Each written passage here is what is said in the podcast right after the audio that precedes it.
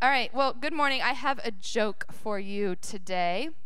Usually I don't have jokes, but a really fun thing happened this week. I was sitting at Purebred, and um, a lady came in and she just started sharing a joke with everyone and it was really really funny. And i actually had heard that joke just in a little bit of a different twist from hadassah. So hadassah came home one day and told me this joke so i'm going to give props to hadassah. And so the joke is this many of you may have heard it. Why can't jesus go into the jewelry store? He'll break every chain! Yeah! It's a good one. That's a good one. All right I don't like giving jokes, but I think that was a good one. Um, okay, so there you go. Anyways, I, I, I, if you guys know me and you've heard me speak before, I, uh, I take this this opportunity really, really seriously because, for one, you're giving your time and your time is valuable, and I want to honor that. And so you've showed up today in expectation and excitement to hear something from the Lord. And so I take it really, really seriously. And so, um, usually, what I do throughout the week is, well, Aaron and I had this conversation. I'm like, I don't know. I don't know what to talk about. And this has happened to me a lot lately. And he's like, Well, don't you have any in the um shoot, what was the word he used? Don't you have any in the Yeah, like in the reserve, like, you know, like don't you got anything stuck away? Like, what's the Lord speaking to you? What's he been saying? What did you make notes on? And I'm like, well, that's fine. I could pluck something probably, but like my personality is such, and I care so deeply about you and the Lord that I just, I'm this type of person. I just want to know, God, what do you want me to say? And I want to say it. I want to say it right. I want to do it well. And like, that's just my personality. So I don't know if any of you could relate to that. Like, you know, it's not a flippant situation, it's serious. It's the Lord, and it's fun. So, anyway, um, I spent the week with some friends, and I, I just kind of was like, I don't, they're like, what are you talking about? Or what are we speaking on? I don't have a clue. I don't know. And I love to hear what people feel the Lord is doing. And I'm talking about people that come here. So I feel like they kind of have a, a, grid for kind of what's going on. And so I just like take it all in. I'm listening, like, okay, what are you sensing? What are you feeling? Also, you're out in public. You you're around other people that just aren't in the church. And like, what do you feel the Lord? And so I'm just like plugging away, taking notes. And this happened for about three or four days. I was just like jotting things down, jotting things down, and I'm like, trying to figure out what does any of that resonate? Is anything do I feel like the Lord is like, that's it, you know? And so just kind of leaning into it. And I started to think about what Steve, I listened to Steve's message last week, which was so good. Thank you, Steve. Um, and this whole idea of perspective. And in one of the quotes he said, I made sure to write it down, is our perspective can get clouded by things we go through. And I was like, man, that is so true. And for me, more often than I'd like to admit, I allow the cloudiness of my perspective to just dictate everything in my life. The minute I wake up, like Brittany was saying, I need the Lord. But all the different things that happen in my life that cause me to my perspective to be shifted. When I think that the way I'm viewing things and the way I'm seeing things is through Jesus because I'm a Christian and I love Jesus and all this stuff. But the reality is, if we haven't looked inside and examined our heart, there might have been and probably is some things that have come along that's clouded that perspective that's caused my view or the way I see things or people or myself to be tilted. Even if it's just a little bit off to the side, could you imagine like if I just took a little bit of a left turn, eventually it takes me in such a wrong direction. And so the priority of making sure that our perspective and the, our gaze and what we're looking at is just direct. And that's probably part of my like whole thing of like i want to what's what's the lord saying? Like i don't want to go here. And uh, and so anyways I, when i heard steve saying that i'm like that is so pivotal for us to recognize and to deal with. It's one thing to recognize it. It's another thing to take ownership of it deal with it and fix it right? So yeah we have stuff that happens to us it changes the way we see things. It kind of p- pivots and tilts things. Okay, fine. Fix it. You see it fix it. Get it back on track. And so that was the other thing.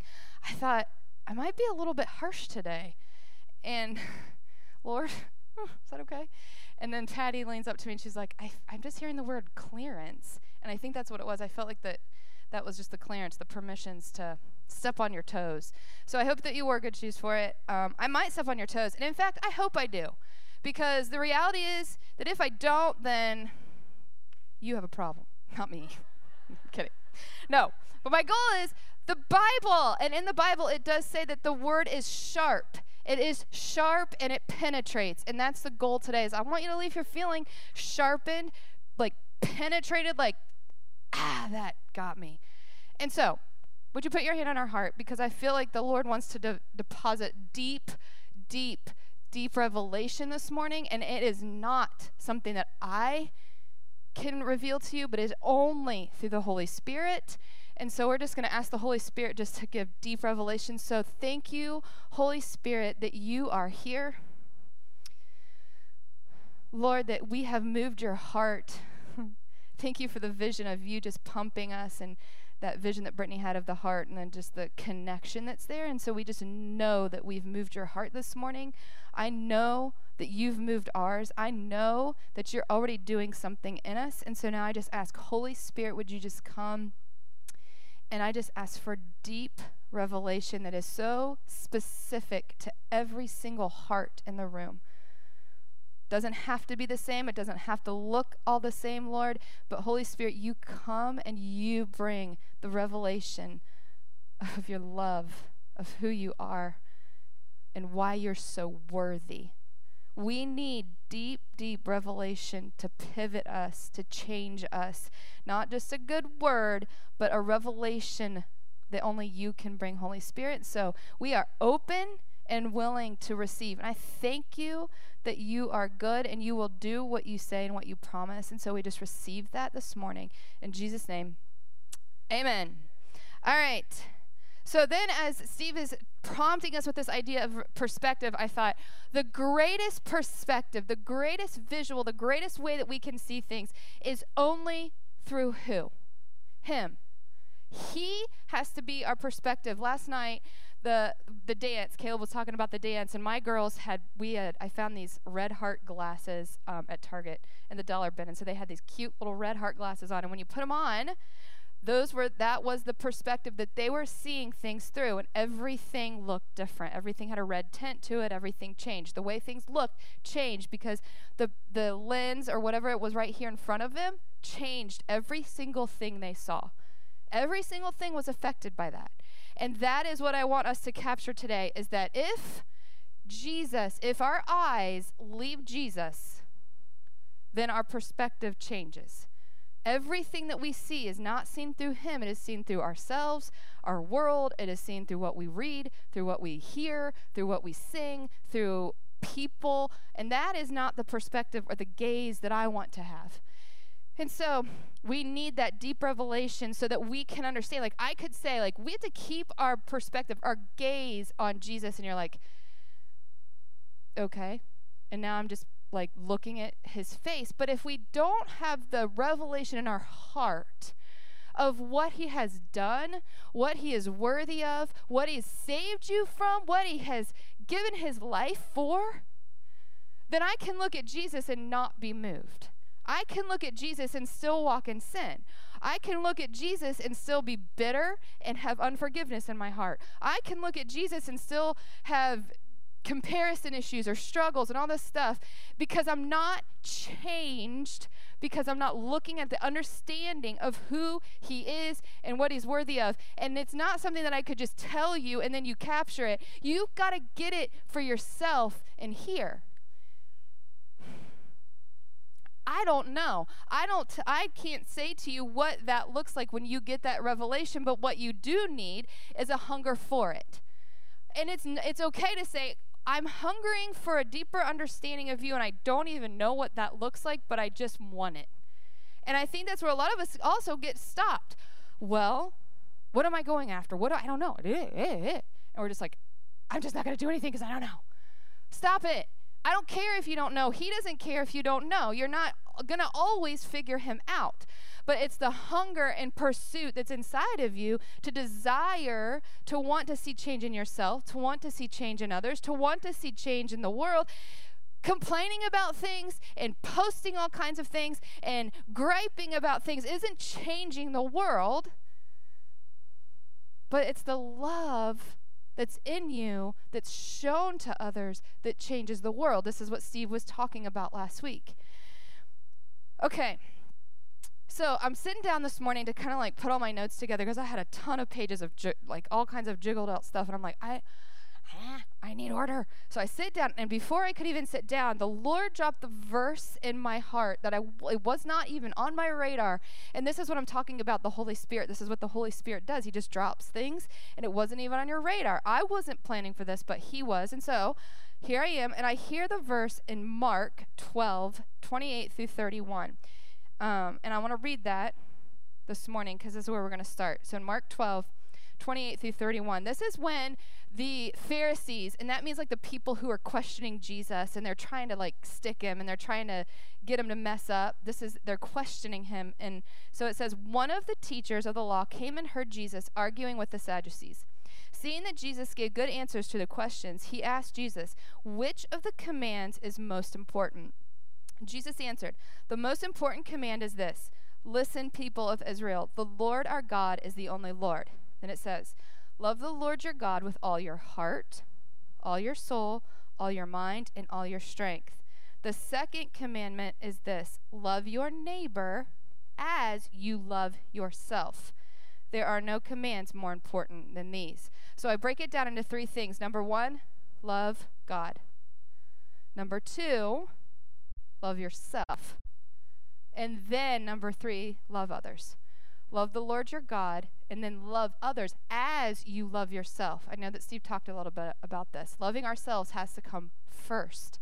We can only give what we have, and if we don't love ourselves, there ain't no way we can love anybody else.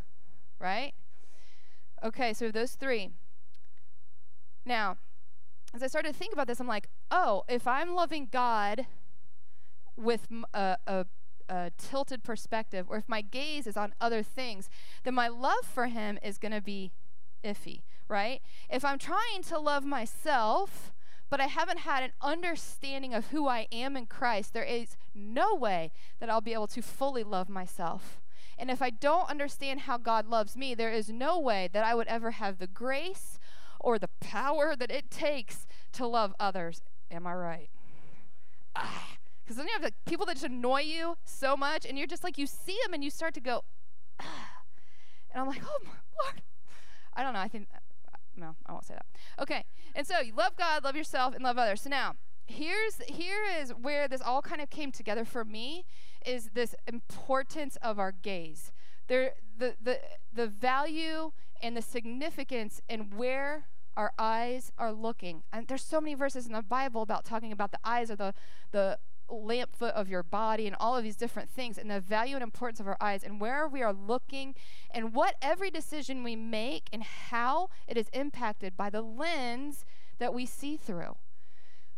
So I thought of, I thought of the uh, the Bible story in Matthew 14. I'm going to read it. They're not going to put it up there because I wanted to read it in the message version and we don't have it, so I'm just wanting you to listen. Um, okay, so I'm going to read this. It says, As soon as the meal was finished, he insisted that the disciples get in the boat and go on ahead to the other side while he dismissed the people. With the crowd dispersed, he climbed the mountain so he could be by himself and pray.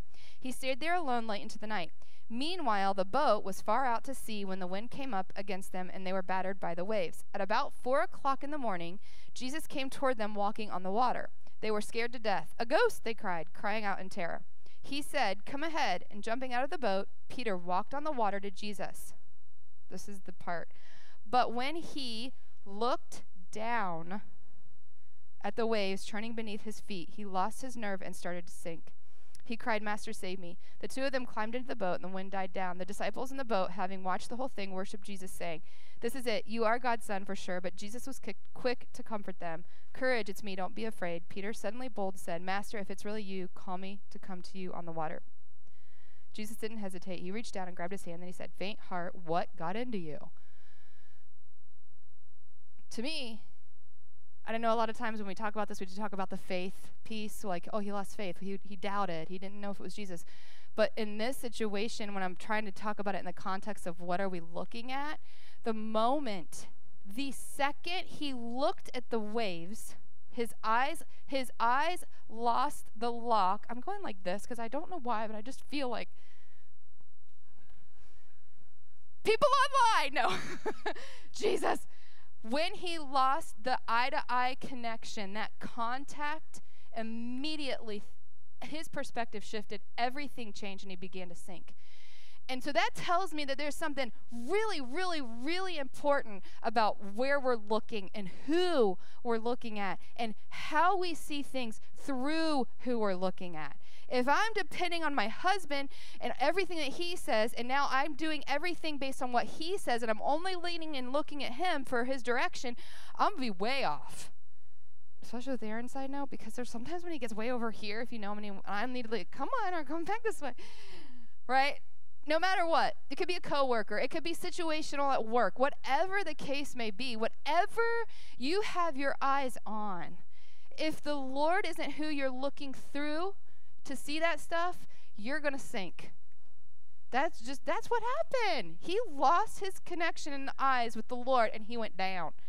And so this whole idea of our gaze, and I don't know why I just I really like the word gaze because when I think of the word gaze, I think of like when you're holding a baby and it's like drinking its bottle or it's nursing with its mom, there's like this this like gaze that the baby has with the mom and it's like I picture that. I want to be so mesmerized, so just tangled up and in that being my main thing that I just all I can do is just gaze up at the Lord in awe and wonder and thankfulness and gratefulness, all of those things, that's how I'm gazing at him.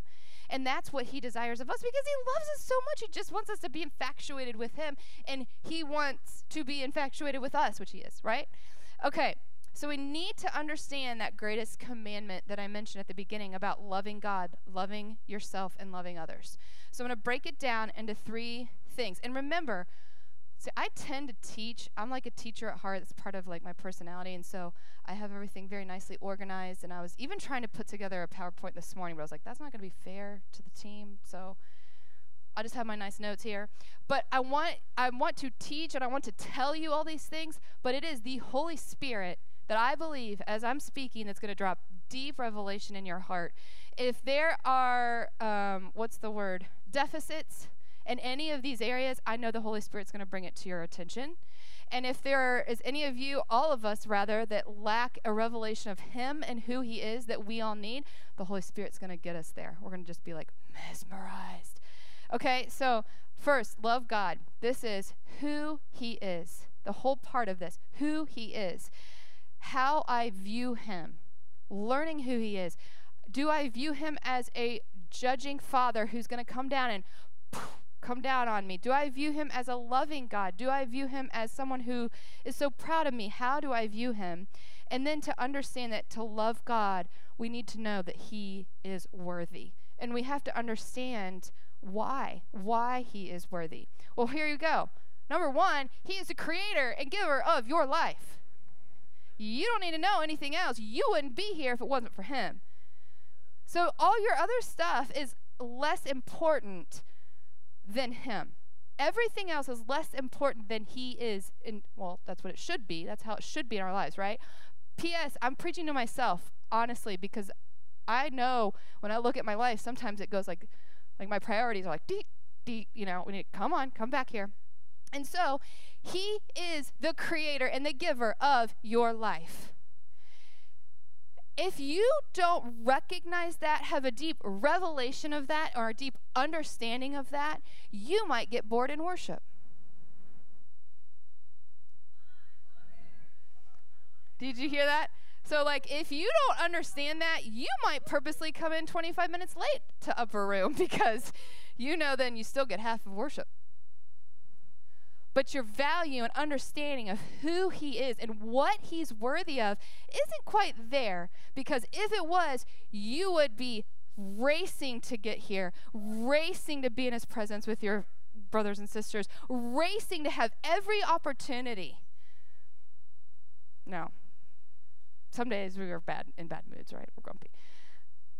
I'm just saying who he is and what he's worthy of is revealed through Jesus. So if you want to know about God, look at Jesus. Look at how Jesus lived his life. Look at how he walked the earth. Look at how he treated people who weren't like him, people who didn't think the way he thought, people who had different political views than him. I mean, it goes on and on. Really? How did Jesus treat people? That is who God is. Okay. Merciful, gracious, compassionate. He's a he's the judge. He's loving and kind, etc., etc., etc. I made this on my note because I didn't want to say it, so I'm going to say it again. And I don't know if it's just because I love to worship or if I, uh, you just need to hear this, but my ability to worship reflects, I really, I'm, my ability to worship reflects my revelation of Him. Now, that doesn't mean that you have to flag like Pam. I'm not saying that if you don't flag, then you don't have a revelation of Jesus. But like I said, the Holy Spirit is bringing the conviction in the room. My ability to worship reflects, maybe I should also say, my ability and willingness to worship. It's a heart thing. I don't care if you're sitting there. I'm not even judging you. The Lord is looking at your heart. If your heart is in worship, but you're just sitting there, who he that's he's thrilled. If your heart is in worship and you're flagging your guts out, the Lord is thrilled. If your heart's not in worship but you're flagging your guts out, the Lord is not thrilled. That's about you, that's not about Him. So, He's going to bring revelation of who He is and conviction of our willingness to recognize who He is and where our lack is. Uh, I want to read Revelation 4. I love, love, love, love this um, chapter of the Bible. I'm only going to read verses 8 through 11. I've read it a lot up here, especially during worship time, but I want to read this to you. It says, let's see, where's verse 8? Each of these, four, this is when John has a vision of heaven, and it says, Each of these four living creatures had six wings and was covered all over with eyes inside and out. Day and night they never stop saying, Holy, holy, holy is the Lord God Almighty. He was, He is, and He is coming. These living creatures give glory, honor, and thanks to the one who sits on the throne, who lives forever and ever. Then the 24 elders bow down before the one who sits on the throne, and they worship him who lives forever and ever. They put their crowns down before the throne, and they say, You are worthy, our Lord and God, to receive glory and honor and power because you made all things Everything existed and was made because you wanted it. Everything. Your success is because of him. Everything. Everything. Your your family, your marriage, your everything was because of him. And if you can't man, if you can't like allow your heart to engage in an opportunity of worshiping him, then I feel that you lack revelation and appreciation and thankfulness of Him and who He is. And again, you don't have it doesn't have to look a certain way, but it does look like something. It does look like something. It doesn't have to look a certain way. I think I think that makes sense. okay? All right, moving on. Love God. That was love God. Now, love yourself. And I think that a lot of us can can love God. I think that I don't think that that's as I think for most people it's probably not a huge huge huge hang up. Can do do I think that we can get deeper in loving him? Yes. But I think where a lot of us get real real real real stuck is the next one and that is the loving yourself. In this in this section, we talk about who am I? How I view myself. Isn't that interesting? Because the first part were how how we view God, so where's our gaze? Second part, how I view myself. Am I gazing through him to see myself? And then I am worthy of his love. So when we love God, he is worthy. And now this part of loving myself is when we recognize I am worthy. I am worthy of receiving his love. It's everything Caleb was saying. I am worthy of his love. And that's where a lot of us can get hung up. All right, so I'm going to blast through three verses. The first one is Psalm 139 14. I praise you because I am fearfully and wonderfully made. Your works are wonderful. I know that full well. Keep it up there. You are fearfully and wonderfully made. You are not an accident. There is a reason that you are here. There is a reason that you were born to the family that you were born into, and the moment that you were born, and the day, at the hour, at the year, everything. I see that over our children too. I know we we talked about that a little bit, but man, I don't know about you. And I I worry about my kids. I'm like, I don't know how they're gonna make it. But I remember Sue saying, they were born for such a time as this. They, God knew that Olivia needed to be born in 2009 to face the people and the things that she faces now so that she can blaze a trail for Him, for the kingdom. She is equipped. He wanted her here at this time for that purpose. Same with you. you even if you're 95, you're still here for a reason. There's a reason you were born at the specific time. You were made fearfully. You were made wonderfully. You were perfectly created. And I think I'm speaking to hearts right now.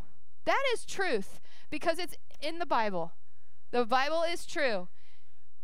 You are fearfully and wonderfully made. Okay, let's read Genesis, uh, what is it, 127.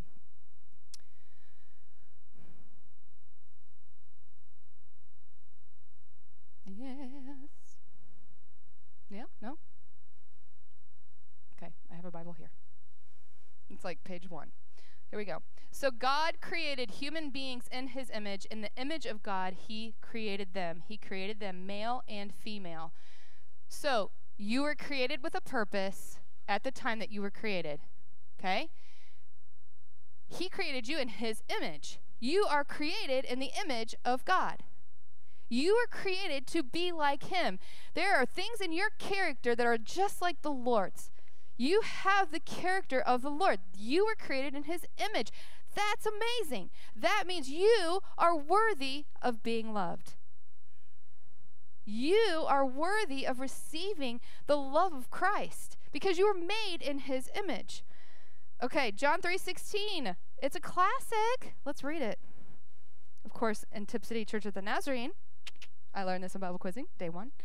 316 God loved the world so much that he gave his one and only Son so that whoever believes in him may not be lost but have eternal life. He sent his Son to die for you. That's how important you are. That's how lovable you are. Man, I know it sounds repetitive, but I think I'm cracking into something. Jesus was perfect. He did not have to die. He could have called on all the angels to come and take him off the cross. He didn't have to suffer. He didn't have to bleed. He didn't have to get beaten. He didn't have to get mocked. None of that. But he did because of you. Not because of just me, not because of someone else, not because that person deserved it more. No, because he knew, right? Because he created you, that you would need him and he loved you and he wants to be with you. He doesn't want to be separated from us. And so, for that reason, he said, Yep, I'll do it. He died, and now we recognize if the Savior of the world is willing to do that for me, God the Creator sent Himself to the earth to walk and experience the things that we do, then I am worthy of love. I am worthy of His love. I am worthy to love myself and to recognize who I am in Him. I am a daughter, I am a son of Christ. That is who I am. I'm an heir to the throne. I am adopted by the Spirit. I have access to heaven. I am worth fighting for my own life. I am worth fighting through sin. I am worth sticking it out for my family. I am worth not giving up. I am worth pushing through. I am worth saying yes to the Lord. I am worth being stretched and pulled and pushed and put into things that I don't really want to do, but the Lord wants me to, so I'll do it. And so I'm worth that. I am worth that. You are worthy of His love. That's got to be a revelation that we get. That's the only way we can love ourselves. Can we can we look at ourselves and see things that we want to change or get better at or things that we're not necessarily unhappy at? Absolutely. I don't think there's anything wrong with that as long as that doesn't become the way that we see ourselves all the time. Maybe I, I need to be less negative. Okay, but He created me positive, and that's how I'm going to see myself. I'm going to shift my mind, renew my mind like Christ's mind, and now I'm slowly becoming a more positive person. You see how that happens? So it's not like we're ignoring some of the stuff we need to work on because we got crap we need to deal with, people. Deal with it. But we don't live there. That's silly. That makes me so mad when people know they've got all this stuff they live. They'd rather sit in their crap. That's funny. I don't mean like literally but you know, their messes. They will rather sit there than deal with it and walk out in freedom and peace. Why? It gets comfortable. Isn't that weird? How does it get? I mean, babies walk around in their poop and they seem to be comfortable. Have you ever noticed that? Like, I remember, like, it's like you change your diaper and you're like, you've been running around in that for like 45 minutes and you're fine with it? Well, that's a parallel to us in our lives. Seriously, don't you think though? I mean, I'm, I noticed that. I'm like, oh, yeah. Okay, we don't want to sit in our poopy diapers. So, anyways, we need to recognize that we're loved. It's a revelation, it's coming. Uh, okay, part three is loving others. And so, love God, that's who He is. Loving myself is knowing who I am. And then loving others, I really felt like it's like this idea of knowing who He is to others.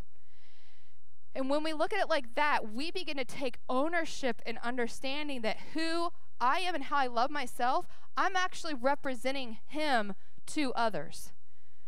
And so, as we start to think about this piece of loving others, I need to start thinking about am I showing who he is to others? Am I representing the Father to my coworkers? Am I representing the Father to my kids?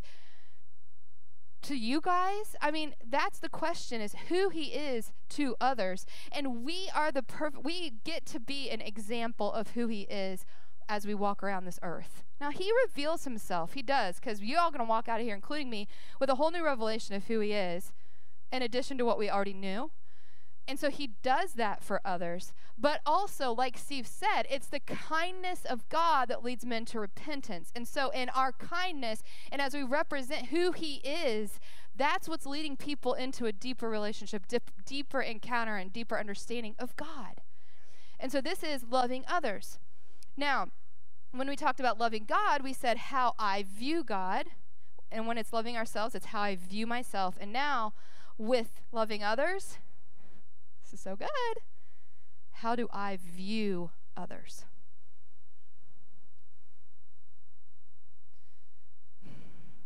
Because I think what we can do a lot of times is we're looking at others and we're like, well, they just blank, blank, blank. Well, they just think that they blank, blank, blank well, they just think that this political thing is right. Well, they and we start to everything now. The way we treat them is actually based on how we view them. Uh oh, our view and our gaze has shifted. We're looking at them, and now we're not looking at him, and now we're not viewing them the way he is viewing them.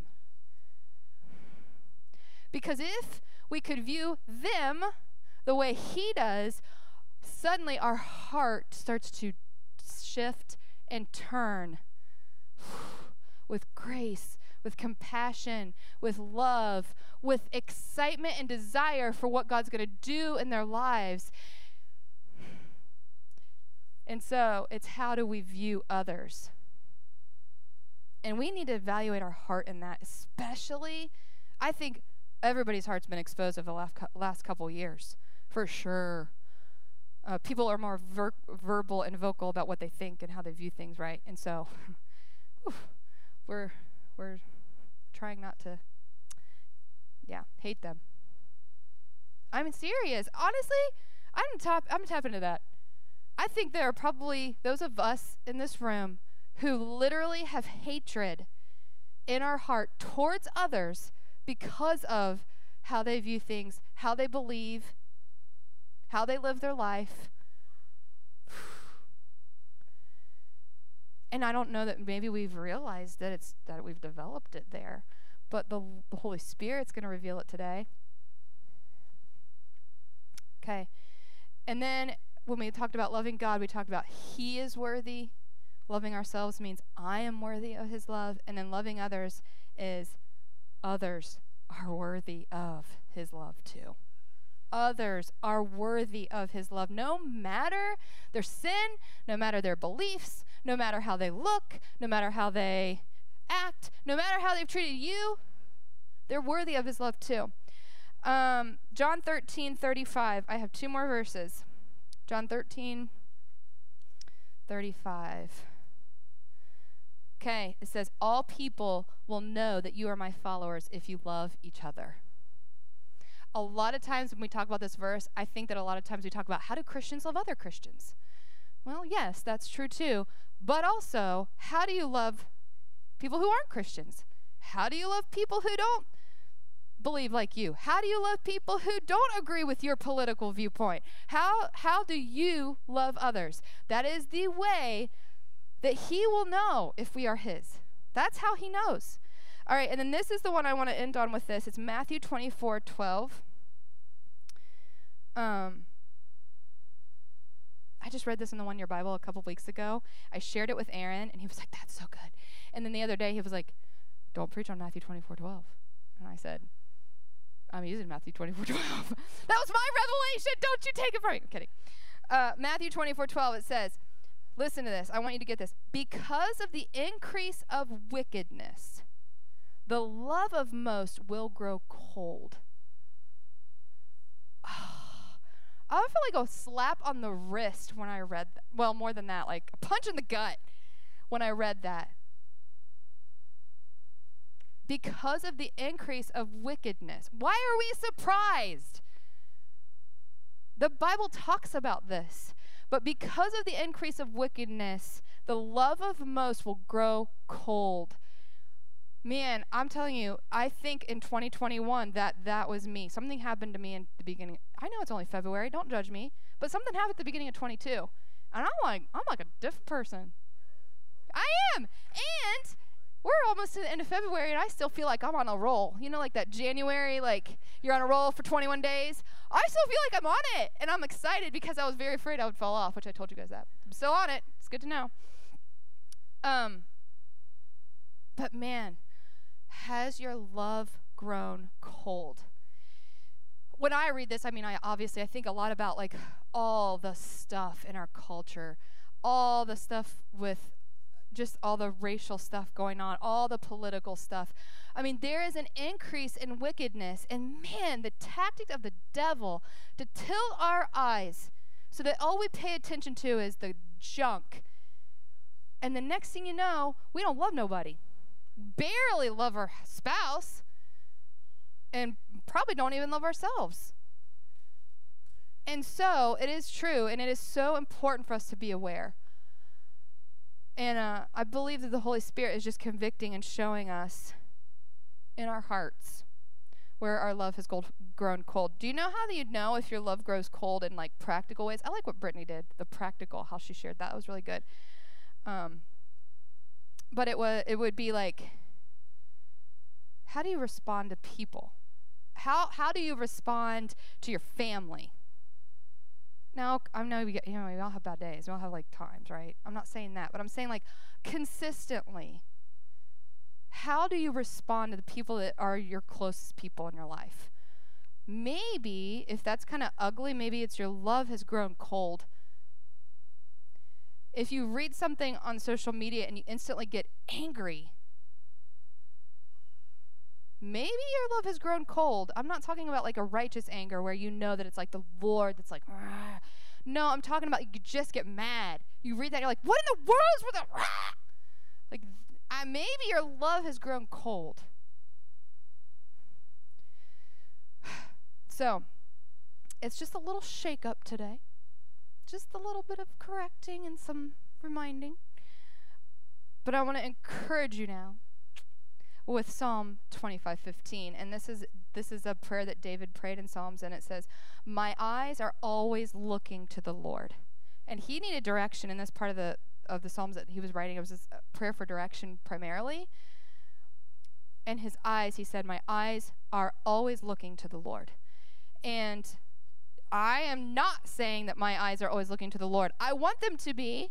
And after today, I believe that all of us are going to have a deeper revelation, understanding, and even I think a holy conviction of when our hearts shift or when our eyes shift. And I do think that like as we move along in our days, that we're going to be like, ooh, you're, I think there's going to be a heightened recognizing that we're not gazing on upon Him.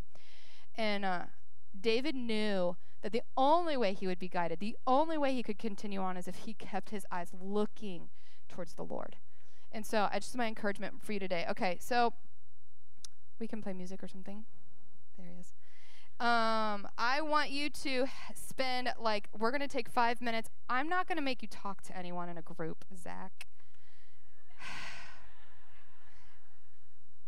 I really wanted to, but Steve did it last week, so it's like maybe we just take a break from that. So let's just do, I feel like maybe we could do some personal reflection, okay? I believe, like I said, that the Holy Spirit brought, brought bring in, still to bring conviction upon y'all and myself.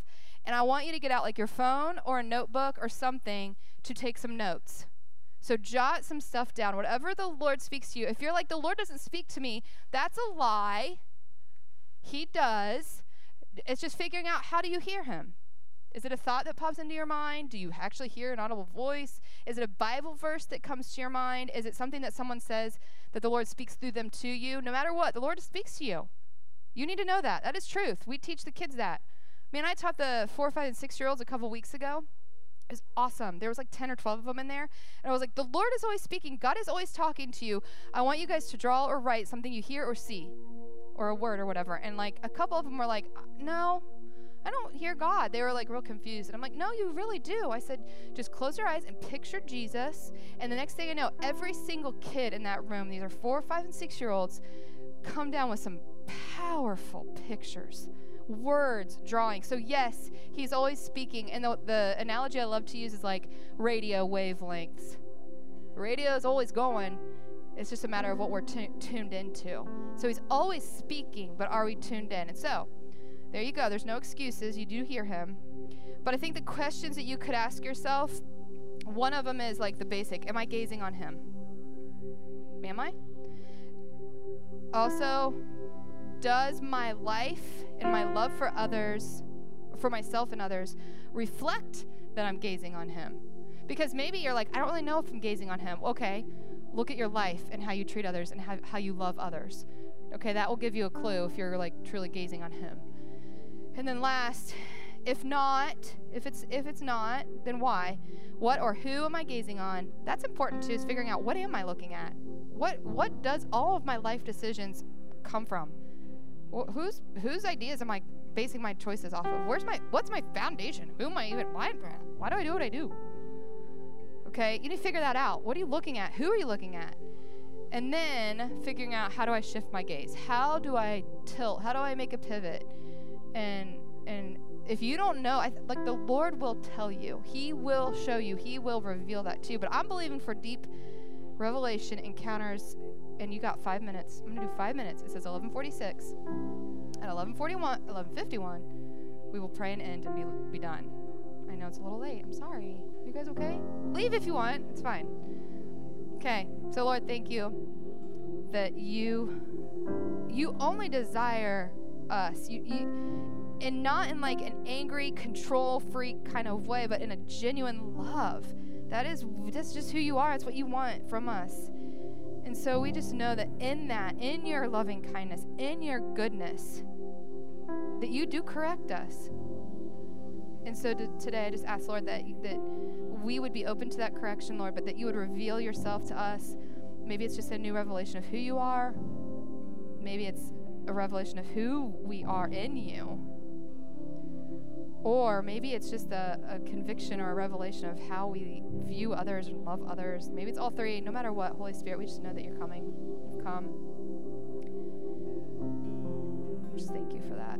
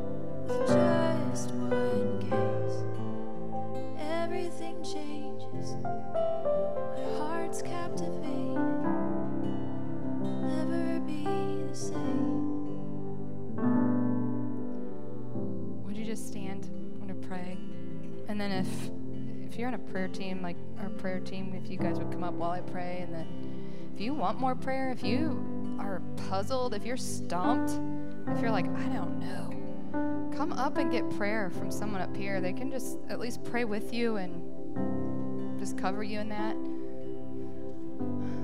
Man. Okay, let's put our hands on our heart. Lord, you are so good. And every single thing that you've spoken to us this morning, we declare that it is covered and sealed, not to be lost in our thoughts, not to be questioned, but to be deep, deep, deeply rooted in our heart and at the forefront of our minds. That there are things that you've spoken to us this morning, visions and pictures that you've given that are going to be the things that that uh, we're reminded of every single day this week and in weeks to come, months to come, years. And we just declare that to the best of our human ability, that you would be the one thing that we gaze on, that you would be the center, you would be the lenses that we view God, we view ourselves, and we view others through that's in our human ability. And then, Lord, we just ask that it's supernaturally, only by the power of your spirit, we could even go deeper in you, loving you, understanding you, loving ourselves, and loving others. And we just thank you, and we know, and we're confident that in all of this, this is how your kingdom advances and how the world is changed for your glory, and they experience freedom. It's not that we want to change somebody's bad behaviors in a sense. It's we want to see people set free and walking in freedom and wholeness and your hope. And we know that this is key. And so we just say yes and we thank you, Lord, and we love you, love you, love you, love you, love you, love you, love you. In Jesus' name, amen.